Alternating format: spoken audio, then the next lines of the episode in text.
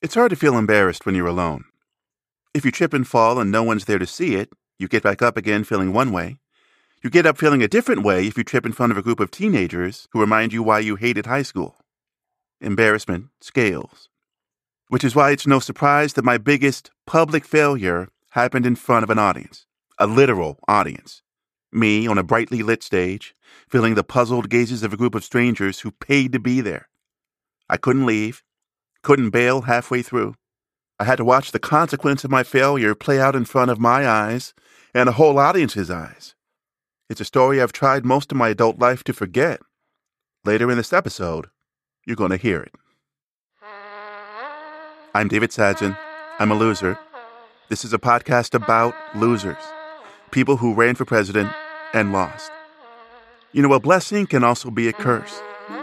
That's the theme for this episode. We're going to hear the story of a man who was born, seemingly, with a halo around him. A charmed man, gifted with beauty and talent, and a family name destined to thrust him into greatness. But that halo, like a lot of shiny things, it was a lie. Because when this man failed and saw the spectacular consequences of his failures play out in front of his eyes and a whole nation's eyes, he came to reject what he once considered a blessing. This is the story of a man who had a front row seat for the bloodiest, deadliest manifestation of politics America has ever known Civil War. This is the story of regret and chaotic redemption. This is the story of John C. Breckinridge.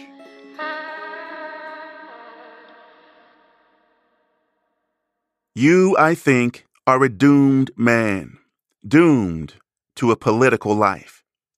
That's a quote. Reportedly, one of John C. Breckinridge's biggest supporters said this to him privately. We get a taste of this particular flavor of doom in a Cincinnati Convention Hall in June 1856. When his name's introduced on the floor of, of uh, the convention, they, it goes wild. This is William C. Davis. Spent 13 years on the faculty at Virginia Tech and was director of their Virginia Center for Civil War Studies. He's written about 50 books about the Civil War and Southern history. The first being my biography of John C. Breckinridge. That book, Breckinridge, Statesman, Soldier, Symbol.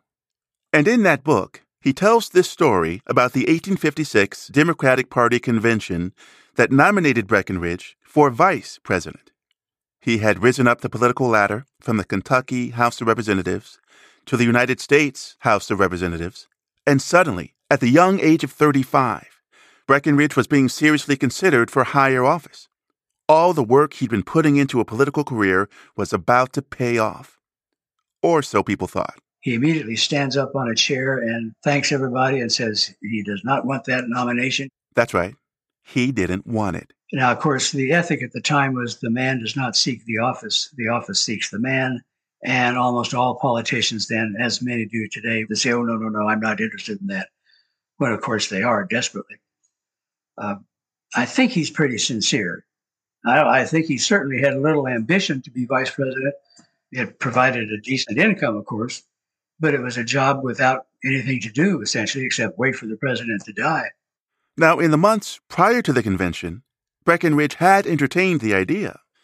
He was naturally ambitious, but after thinking about it, he'd made it known that, come convention time, he didn't even want to be considered for the vice presidential nomination. He just wanted to go to the convention as a simple delegate and vote for his choice for the Democratic nominee for president, Franklin Pierce, or his second choice, Stephen Douglas. But then the convention happened.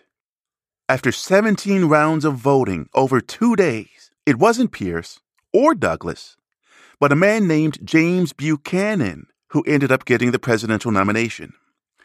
Uh, Buchanan was a, how do you say? Stodgy old fogey. Yeah, okay.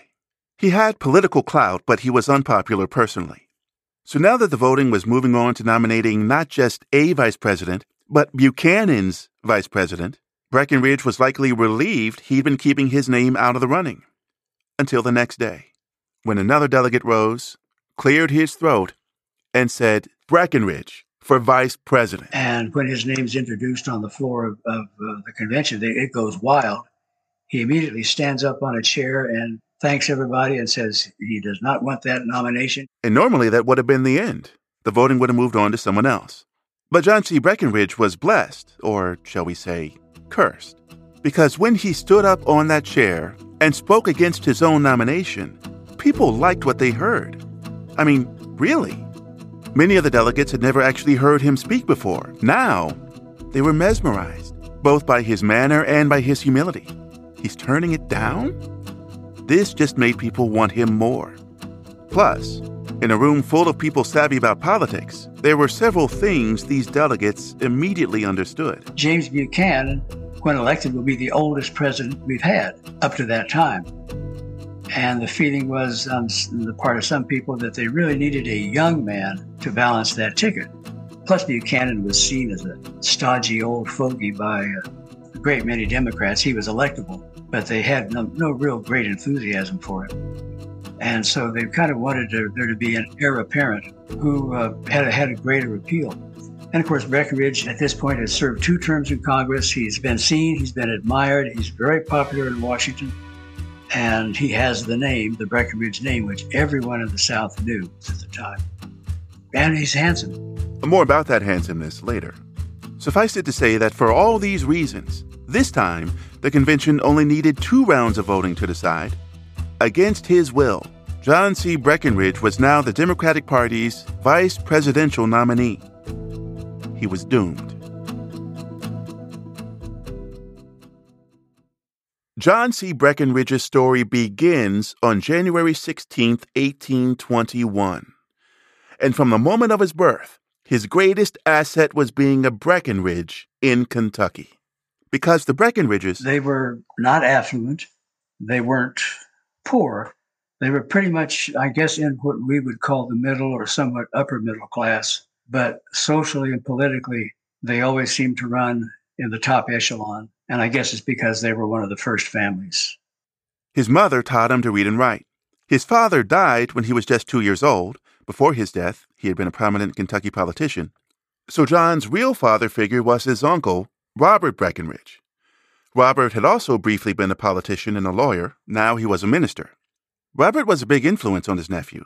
So in the 1830s, this little boy in Kentucky was being molded into a proper Breckinridge. And pretty early on, understood that he should be a professional man, that he should rise in whatever business he undertook, in his case, the law, that he should engage in the public debate and probably go into politics at least avocationally, if not necessarily as a lifetime career.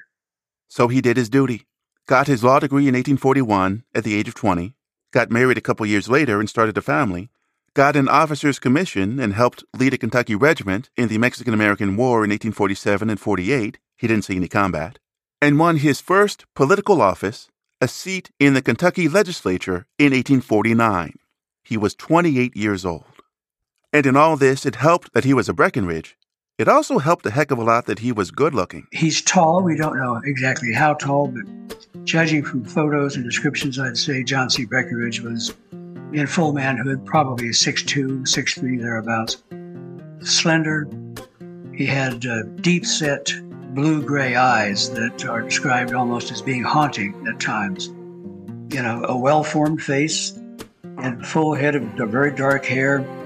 He was clean shaven up until about 1862.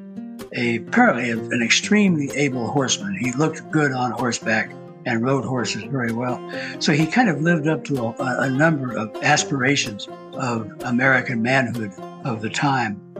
And that certainly helped him in his political career. There are descriptions of him uh, casting a, a look over a crowd in silence, just casting his eyes over the crowd and drawing forth uh, cries and applause because he was uh, so impressive. Who would you cast in the movie of his life? Have you ever thought about that? Yeah, I used to. Uh, he has the stature, and now he's he's filled out a lot. But a young Tom Selleck uh, or a young uh, Sam Elliott probably would have been about the right size, the right voice, and the right carriage. Right. At five foot eight, I would not cast myself. it strikes me beyond just his appearance. It seemed like throughout his life, people really were drawn to him they wanted to do things for him. You know, he had this magnetism about him. You're, you're quite right. He had I guess what you would call a magnetic personality. It helped that uh, he was a very able speaker, completely at, at ease in front of crowds. Of course, he would have been educated in the classics and in oratory. And I think uh, quite certainly he was one of those people who others naturally identified as a leader and around whom they would flock looking to him for leadership and guidance, whether he really wished to offer it or not. Sadly, after years later, after the breakup of the Union, after the, the devastation of the Civil War, he would look back on his career and regret that he went into politics because he regarded it as something that did not lead to the betterment of humankind. So there's quite a turnaround and I think quite a, a disillusionment between the young Breckinridge and his aspirations and the old Breckinridge looking back. But before old Breckinridge looked back with regret, young Breckinridge was still looking forward. He served his term in the Kentucky legislature from 1849 to 50, and probably could have stayed there. I mean, it's clear people liked the guy. But his finances had taken a hit. State politics didn't pay as much as being a lawyer. And more so, he was grieving the loss of his seven month old son, who had recently succumbed to illness. So in 1850, he announced he was retiring from politics. But if there's a pattern in this story so far, it's that Breckinridge's destiny was out of his control. To understand why his retirement wouldn't last, we should take a moment to consider Breckinridge's thoughts on the hottest of the hot button issues of the day slavery. Now, before he got into politics, we can only speculate about Breckinridge's views on slavery. We have, of course, very little from him prior to 1849 expressing an attitude or viewpoint towards slavery. He will make comments such that no, no one should be have their rights taken away from them. No, no everyone should have respect.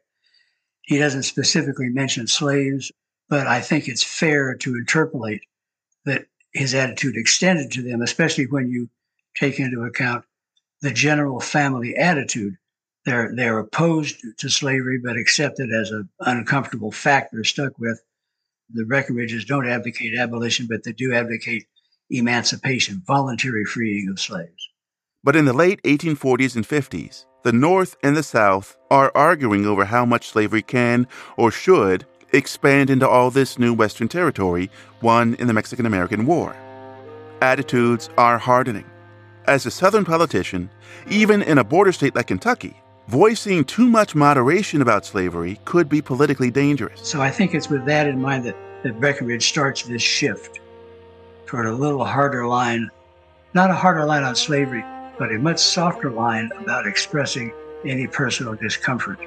Whatever personal discomfort Breckinridge may have had didn't stop his firm support of a new fugitive slave law. A lot of slaves ran away from Kentucky in search of freedom in the North. This new law, proposed in 1850, made it easier to hunt them down and return them to their masters. But Breckinridge also supported another 1850 proposal allowing California to join the United States as a free state, not a slave state. He believed that when it came to slavery out west, the people who lived there should be the ones to decide. These two 1850 proposals were key parts to the Compromise of 1850, which tried to settle these rising tensions between North and South. And Breckinridge's support of this overall compromise led to his further rise in politics because he was a Kentuckian. You see, the chief architect of this compromise was longtime Kentucky Senator Henry Clay. Kentuckians from all parties loved Clay. So when Breckinridge toasted Clay at a festival in his honor in late 1850, and when the crowd saw how moved old Clay had become at Breckinridge's words praising him for the compromise and his career overall, and especially when the crowd then saw Clay praise Breckinridge, then embrace him, that was it. Retirement be damned. Breckinridge was doomed by Clay's coronation. A few months later, in early 1851, the Democratic Party nominated Breckinridge to run for U.S. Congress. This nomination foreshadowed the event near the beginning of this episode, when the Democratic Party basically forced Breckinridge to accept the vice presidential nomination five years later in 1856. But here, back in 1851, Breckinridge didn't stand up on a chair and try to bat it away. He hadn't wisened up quite yet, so he accepted. The Democratic Party knew what it was doing. Breckinridge won his congressional election in August 1851, and in doing so, he flipped a longtime Whig Party seat. The Whig political party was strong in Kentucky. Henry Clay was a Whig. So Breckinridge winning this seat was a big deal for the Democrats. He began his congressional career in the cold Washington, D.C. winter of late 1851. His friends sent him some 18 gallons of whiskey to keep him warm. A few months later, in the hot summer of 1852, Breckinridge would memorialize the now deceased Henry Clay on the floor of the House of Representatives. The House was moved. By this point, Breckinridge was already a star. Now he was a bigger star. When he won re election in 1853, Democrats, not just in Kentucky, but all over the country, were ecstatic. Democrats, and even a few Whigs. But all the while Breckinridge's halo was blazing, so were tensions between the North and the South. And I think as time goes on through the 1850s, that's going to be the dominant reason that he is more and more quiet about his feelings towards slavery, or that maybe his feelings towards slavery are themselves evolving somewhat. There's so little he left behind to tell us that we just don't know. I, I think personally that he inwardly held on to his basic abhorrence of slavery, but it just was politically unfeasible, unpopular, and certainly self destructive for a Kentuckian to voice such opinions. In 1855, Breckinridge once again tried retiring from politics. Again, his finances were taking a hit, and he wanted to resume being a lawyer. Plus, the Whigs had redrawn the boundaries of his congressional district, so there was a chance he would lose his next election anyway. And for a while, he made good on his retirement. But once again, destiny was out of Breckinridge's hands, because we now come to the moment that kicked off this story that fateful convention floor just a year later, in 1856, when Breckinridge stood up on a chair, tried to turn down the surprise nomination for vice president, tried but failed. Nine months later, on Inauguration Day, March 4, 1857, John C. Breckinridge was sworn in as the youngest vice president in history to a stodgy old fogey, President James Buchanan. Buchanan vowed to restore harmony between North and South. It didn't happen.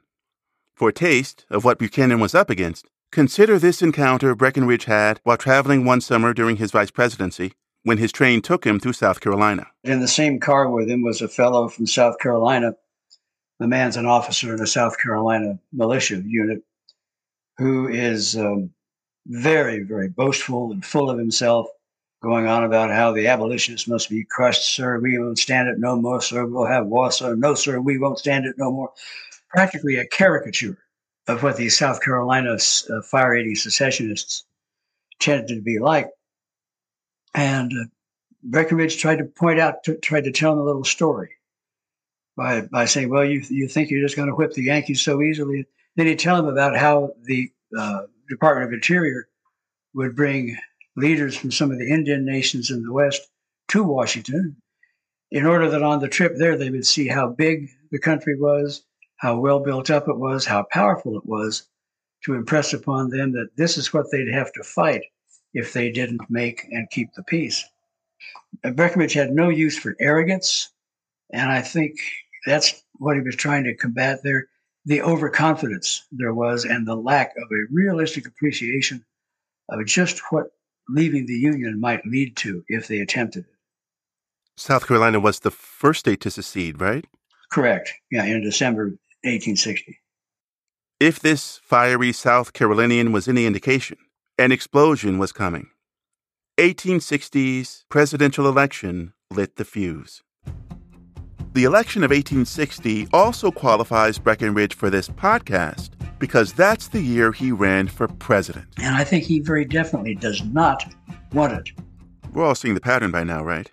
Okay, good. I think he realized that 1860 was not the time for him. You have the rise of this burgeoning young Republican Party that is apparently sweeping the North. You've got the people in the South, in the slave states, divided between those like the South Carolinians who ardent state rights type, and the people in the border states like Kentucky, Virginia, Tennessee, uh, North Carolina, who are less committed to slavery, but not committed yet to emancipation or abolition. The country is torn into two, maybe even three segments. In other words, with all these regional divisions getting hotter and hotter, President of the United States was not an attractive job in 1860. But you know what was an attractive job? Senator. The U.S. Senate was a place where legends like Daniel Webster and Henry Clay debated the big issues of the day. For a guy like Breckinridge, who valued compromise, the Senate beckoned. And in 1860, one of Kentucky's two Senate seats was opening up. It was essentially his for the taking. So, senator, not president, was where Breckinridge saw the brighter future. And this was all academic anyway, because Stephen Douglas was the frontrunner for the Democratic Party's presidential nomination, not Breckinridge. Fine, I imagine Breckinridge would say. Let Douglas deal with the potential hassle of being president. Leave me out of it. I mean, it's going to be Douglas, right? I mean, the Democrats won't do something crazy. But then, of course, events take over. What? The Democratic Party meets in uh, Charleston, South Carolina, and splits immediately. Splits? Like breaks apart? The more moderates reconvene and nominate Stephen Douglas. Okay. The ardent secessionists go off on their own. Yeah. Wind up nominating Breckinridge. Whew. In the movie, I imagine this would be Breckinridge's dramatic why me moment. But it's a good question. I mean, Breckinridge wasn't a fiery secessionist. He was generally inclined to compromise, like the Compromise of 1850. So why him? Well, regardless of how Breckinridge actually felt about slavery, he may have been privately anti slavery, or he may have genuinely come to adopt the hardline, pro slavery position expected of him by his backers. Or maybe he didn't care that much about slavery itself, but because it was in the Constitution, and because he believed in the rightness of that Constitution above all else, he felt a duty to protect slavery, eh, regardless of his actual views. What the South saw in him, the pro slavery white South, was a loyal Breckinridge, a Southern gentleman who looked good on a horse, who owned slaves. He never had a plantation, but he had household slaves and as a politician, he was a man who backed measures to protect their precious slavery. So, from their point of view, he was their man through and through. It might have helped him if he had repudiated some of the more outspoken pro secession backers, but he can't, as a loyal Democrat, he can't do that without repudiating people who have supported him. And when it came to his supporters, Breckinridge was often too loyal to the wrong people. He would not see their backing, their blessing, as a curse until it was too late. Let's take a step back to consider the political landscape. In the 1850s, we've seen the collapse of the Whig Party and the emergence of a new, mostly Northern Republican Party. The Republicans were against the expansion of slavery, and in 1860 their guy was Abraham Lincoln. Now we have the Democratic Party splitting and putting forward two different candidates for president Stephen Douglas for the more moderate Democrats, and John C. Breckinridge for the so called Southern Democrats. Now, as if all this wasn't crazy enough, another group of politicians decided they would form yet another party, the Constitutional Union Party. The Constitutional Union Party saw that if Abraham Lincoln was elected, the South would likely secede. And they knew the Democrats were shooting themselves in the foot by splitting, thereby splitting their vote, making it all the more likely for Abraham Lincoln to win and for the South to secede. The Democrats saw this too, but all attempts to repair their split and reunite under a single candidate failed. The Constitutional Union Party was all about avoiding any kind of seceding. So they ran a former senator from Tennessee named John Bell, branded him as the guy to vote for to essentially avoid rocking the boat. Are you following all this? We've got four guys in the running, three political parties, or three and a half, Lincoln, Douglas, Breckinridge, and Bell. The country was fragile enough. Wasn't all this political fracturing dangerous? The real danger, and that's a few people saw this, is that this wasn't just now three parties of people from the whole country disagreeing with each other. It was the South against the North. And it allowed an irrational vilification of the opponents of each other. It was like having two nations of Donald Trumps going at each other. I mean, just bizarre things were being said about people north and south. But in that kind of charged atmosphere, people were all were becoming conditioned to believe bizarre things. as politicians and others played on the public's emotions. Bizarre things were certainly being said about Breckinridge.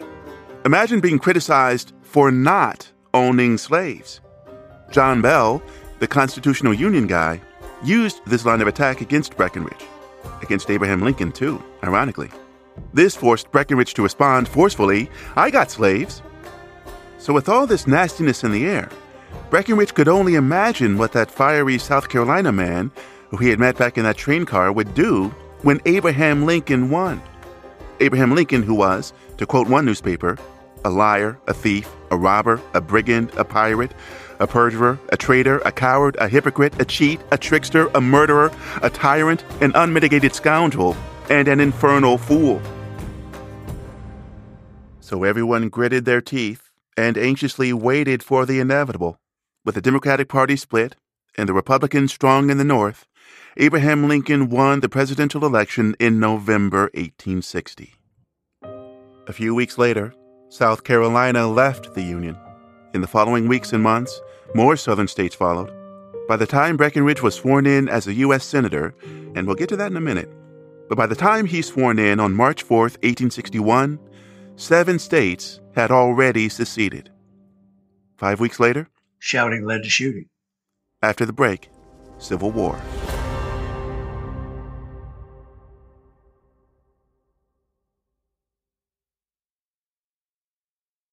At the beginning of this episode, I said I would tell you the story of my biggest public failure, when my blessing became a curse. Here's the story. I did a lot of comedy in my 20s stand up, improv, sketch comedy. I wasn't brilliant at it. Problem was, I would get discouraged and quit. A lot. It's hard to get good at something when the only thing you're confident about is your own insecurities. Anyway, this one time I was in the non quitting phase, performing a lot, feeling like I was getting better, and I guess people started to notice. One day, a director pulled me aside and told me they were putting on a special showcase for some big time TV producers. Would I want to be involved? I know this sounds like bullshit, but I'd actually seen this happen. By this point, some of my fellow performers had been on TV. So when he asked me to participate, I was pleasantly surprised. I was also suspicious. Why me? I can name a dozen other people they should have asked first, which, I mean, they did. It was to be a showcase with maybe a dozen different performers. Then that suspicion became cynicism. I figured they just needed a black guy up there to round out the casting. That's why they were asking me. But eventually, suspicion and cynicism gave way to acceptance. Despite the sense of impending doom, against my better judgment that I wasn't quite ready, I said yes. I regret it. Cut to me waiting backstage a week later, wearing a ridiculous wig hearing all the other performers ahead of me get their laughs, thinking, could I get those laughs too? I just didn't know. I felt like I was just talented enough to go out there and fail, but actually succeeding, that seemed borderline unreasonable. When I finally heard my name called, the voice in my head kept screaming, Who the hell am I to get on that stage? But I also felt like I didn't have a choice. The show must go on, so I stepped on stage, and you can guess the rest. No laughter, just crickets. I failed, big time. And look, performers know this happens. It comes with the comedy territory. But for some reason, this one hit me harder than any other failure I've had in front of an audience. Sure, it was the big time producers sitting out there. No doubt my craving for their approval was way out of proportion. But it was also like the whole event was a cosmic joke, a setup to punish me just for being blessed with a little talent and a dream. Well, John C. Breckinridge was blessed with good looks, especially while riding a horse, and the right family name. So people pointed at him and said, Get up on that stage and do us proud. Then, when his flaws confronted America's flaws, I wonder if he felt just as helpless to stop the disaster unfolding in front of him. If his dream was averting a civil war, that dream was shattered when the shooting started in 1861, which is right where we left off in Breckinridge's story. This might come as a surprise, but throughout the Civil War, there were a few slave states that did not leave the Union and join the Confederacy. States like Missouri, Maryland, Delaware, and Breckinridge's own home state, Kentucky. Because those states stuck around, for various reasons, for the most part, so did their senators, including Kentucky's newest senator, John C. Breckinridge. he got that Senate seat he was after. So while Northerners and Southerners were now killing each other in those first battles, Breckinridge, who had just run for President of the United States, backed by Southern secessionists, he was in the Senate, trying to broker a compromise to end what he hoped would be a quick civil war. In the Senate, he would also speak out against Lincoln's war measures. As you can imagine, it was an awkward time to be a senator. Again, Breckinridge biographer William C. Davis. So he's almost a, a lone voice in the Senate by this time, speaking not in favor of the Confederacy, but against Lincoln's war measures against the Confederacy. And that's in fact what he was speaking about in the Senate on that day when Baker came in. Baker is Senator Edward Baker of Oregon. Baker strode into the Senate on August 1, 1861, in what would be an extraordinary scene. You see, Senator Baker was also Colonel Baker. He was just coming from Fort Monroe in Virginia, where he was training a regiment to fight Confederates. So when he walked into the chamber that day to confront John C. Breckinridge, Senator Baker was in full military uniform. Whip in hand, he walks in and lays his sword across the, his desk and gets the floor to speak in response to Breckinridge. It essentially does everything but call Breckinridge a traitor. What's, what's the North supposed to do when the South is attempting to break up the Union, when it is fired on the American flag at Fort Sumter and elsewhere? What are they supposed to do? And it gets pretty hot for a while, but Breckinridge doesn't take the bait, if indeed Baker was trying to bait him. And what is so wonderful about the story is what happens afterward because Breckinridge then accompanies Baker out to his regiment's camp. Colonel Baker entertains him at dinner, and they're good friends before, and they managed to remain friends even after this confrontation on the Senate floor it, it's a wonderful story. Baker, of course, will lose his life in just a few months at the Battle of Ball's Bluff. Hundreds were killed and wounded in the Battle of Ball's Bluff. This was just a taste. The war does not end quickly. Reports of more fighting and more dying are coming in every day. So it's becoming harder and harder for Breckinridge to straddle both sides. At some point, he has to make a choice. Or maybe, as in so many other turning points in his life, a choice will be forced onto him. No surprise, that's what happened. At first, Kentucky tried to stay neutral, told the armies on both sides, North and South, to stay out of Kentucky.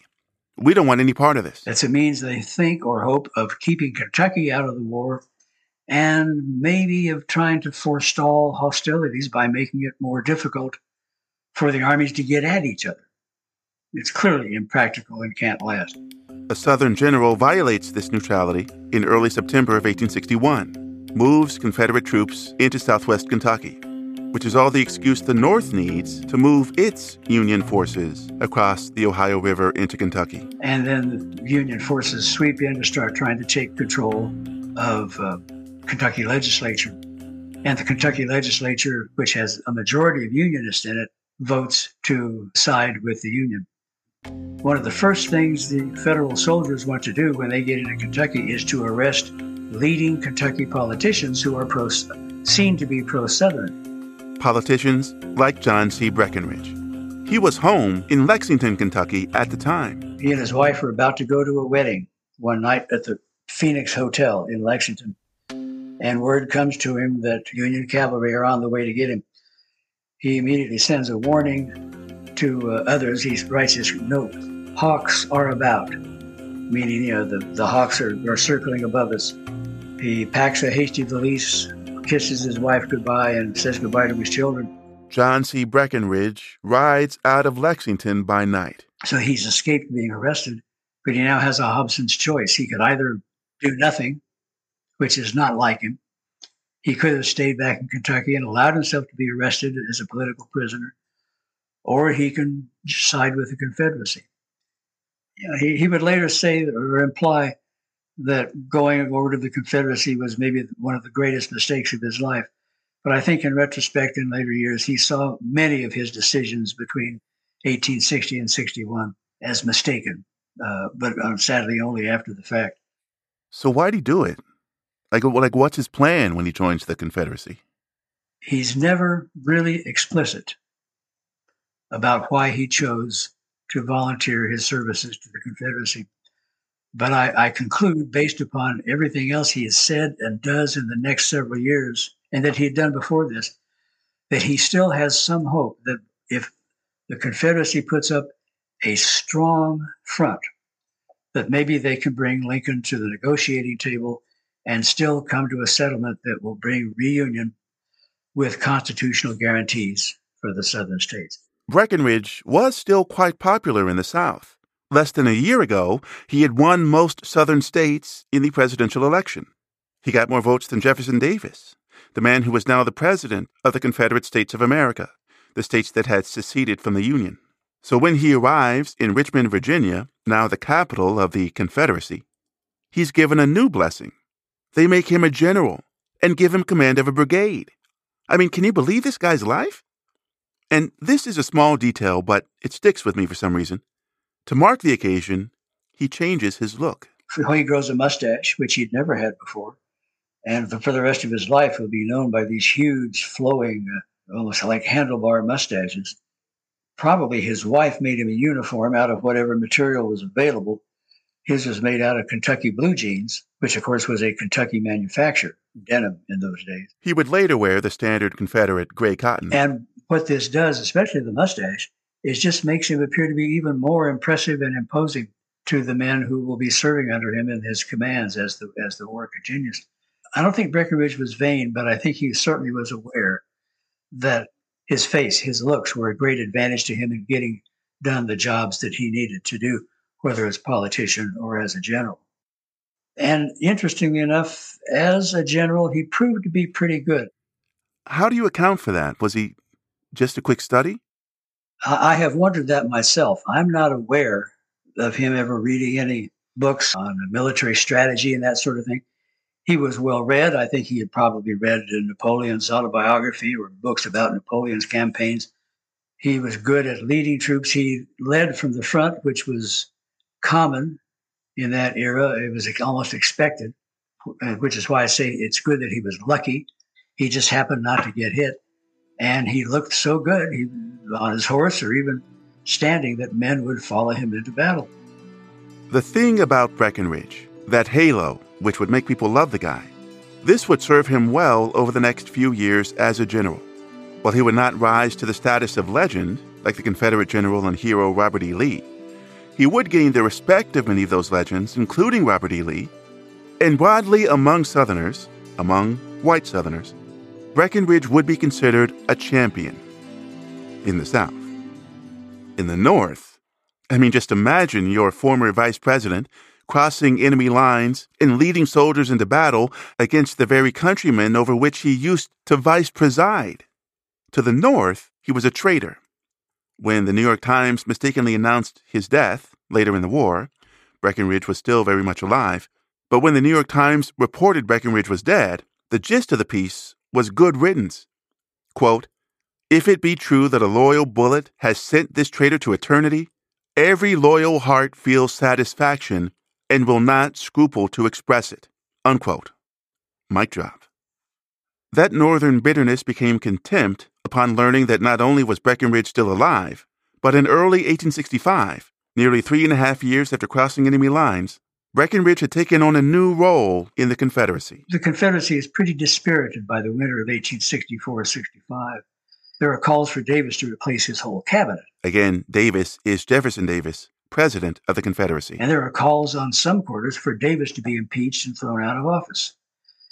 And somehow or other, Breckinridge looks like a very good solution to all this to Jefferson Davis. He's one of the most popular men in the Confederacy. Remember, I said that more people had voted for him than ever voted for Jefferson Davis to be president. He'd served in every theater of the war except Florida, and so he knew all the Army commanders. He knew most of the mid level commanders. He knew much of the ground all over the Confederacy. He's very popular with his troops. He's been lucky. He's been successful. Robert E. Lee thinks very highly of him. And so Davis asked him to come to Richmond in January of 1865 and asks him if he would take the office of Secretary of War. Secretary of War for the Confederate States of America. Four years earlier, the guy was vice president for the United States of America. And I thought my resume was erratic. Breckinridge's looks, his popularity, and his name had elevated him once again, this time into the highest echelon of the Confederate government. And once again, Breckinridge was doomed, because by all accounts, the Confederate government was a mess. Jefferson Davis, as president, was not an easy man to get along with. Uh, his cabinet had a lot of turmoil during the war, and most especially in the office of the Secretary of War, he will have six of them altogether. Davis essentially was his own Secretary of War. He would interfere, he would take over. It was very frustrating for the, the men who served in that office because they were always being second guessed or overruled by Davis. Davis wasn't the only problem. The Confederate Army was low on food, supplies, morale. It was a perfect storm. And once again, it seemed Breckinridge's popularity was forcing him into the eye of that storm. But after years of carnage and disunion, Breckinridge was different. This time, he wouldn't stand on a chair and refuse, like at that Cincinnati convention nine years earlier. He wouldn't grow the proverbial mustache, play the part he'd been forced to play, scripted to end in failure. This time, he would take that failure into his own hands.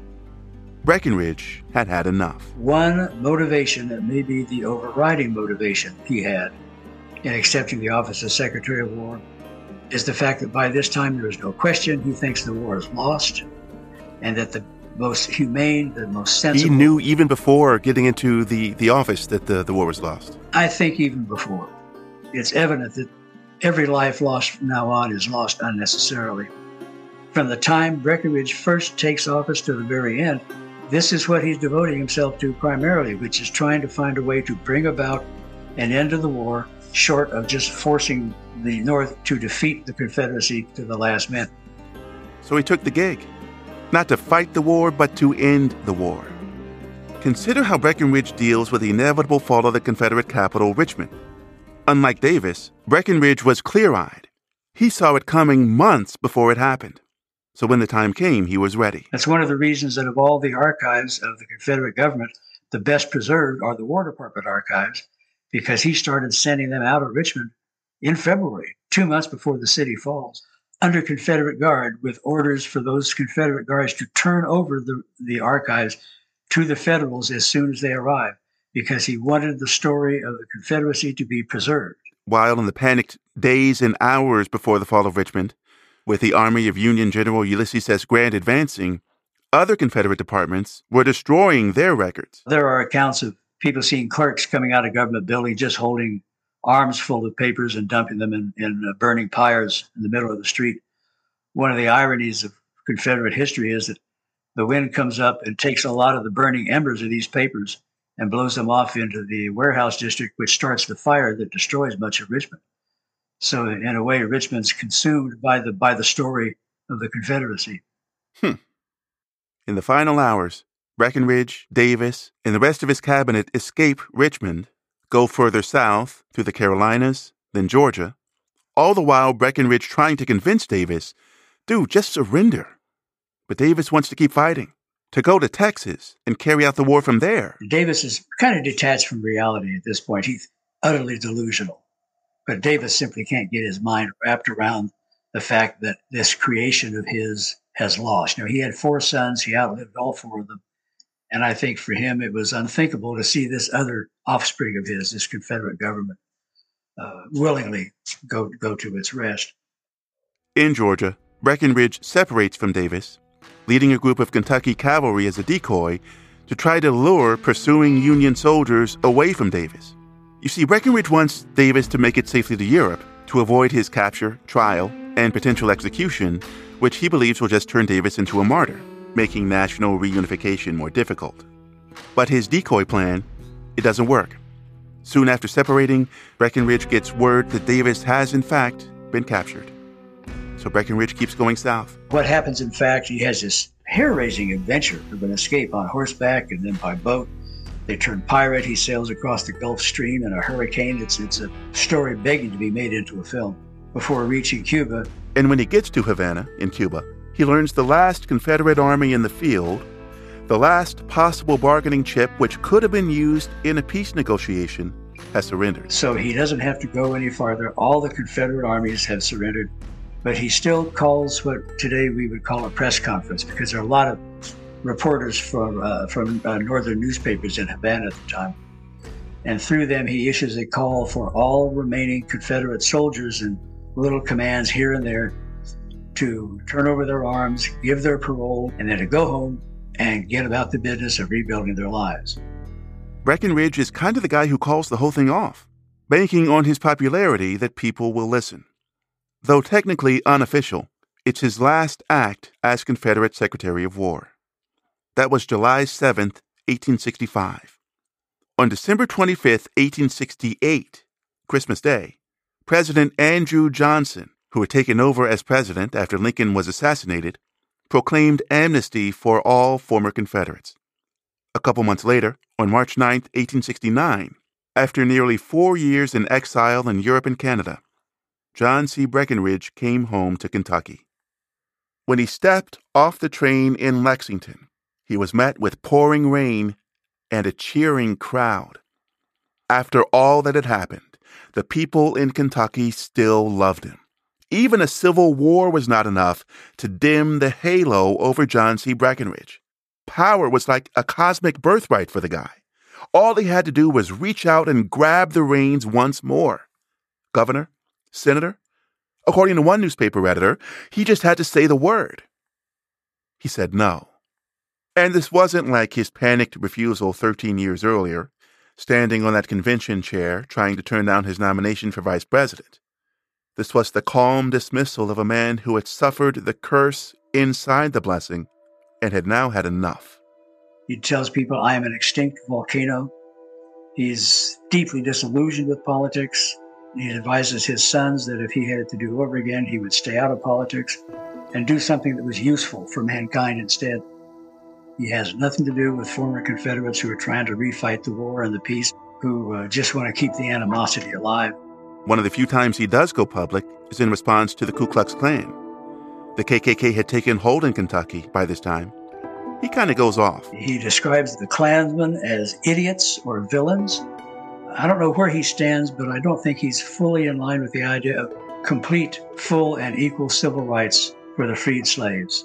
But he accepts the situation as it is and, and refuses to countenance, as do many Kentuckians, the kinds of depredations that the, Klansmen are perpetrating on black civilians. He says they must, the law says they're citizens, they must be treated as citizens, their properties and violated should be theirs, their rights are the same as ours.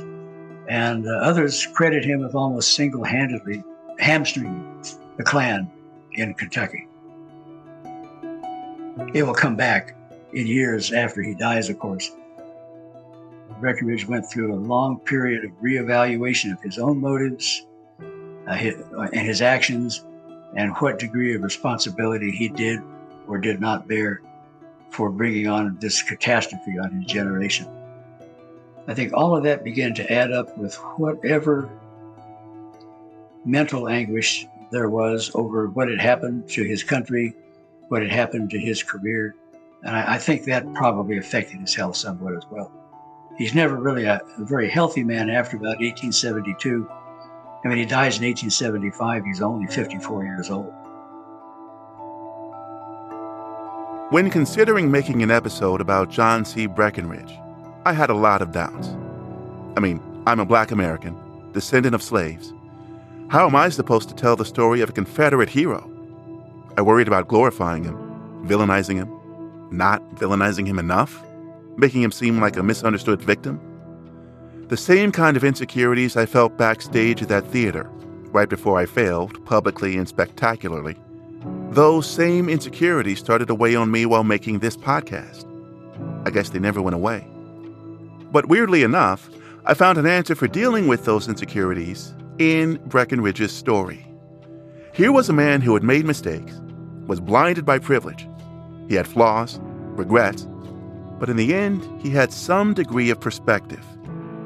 I could be projecting, but what I hear in his story is the man who eventually learned how to puncture the cloud of his own halo, to stop making it all about him, and to stop living by others' expectations.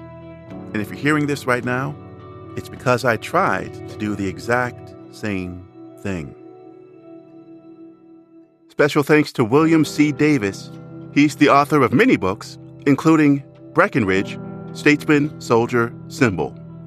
Another great book of his, An Honorable Defeat The Last Days of the Confederate Government. This podcast was produced by me, with dramaturgy by Dr. Shane Bro and additional assistance by Brian Waddell and many others.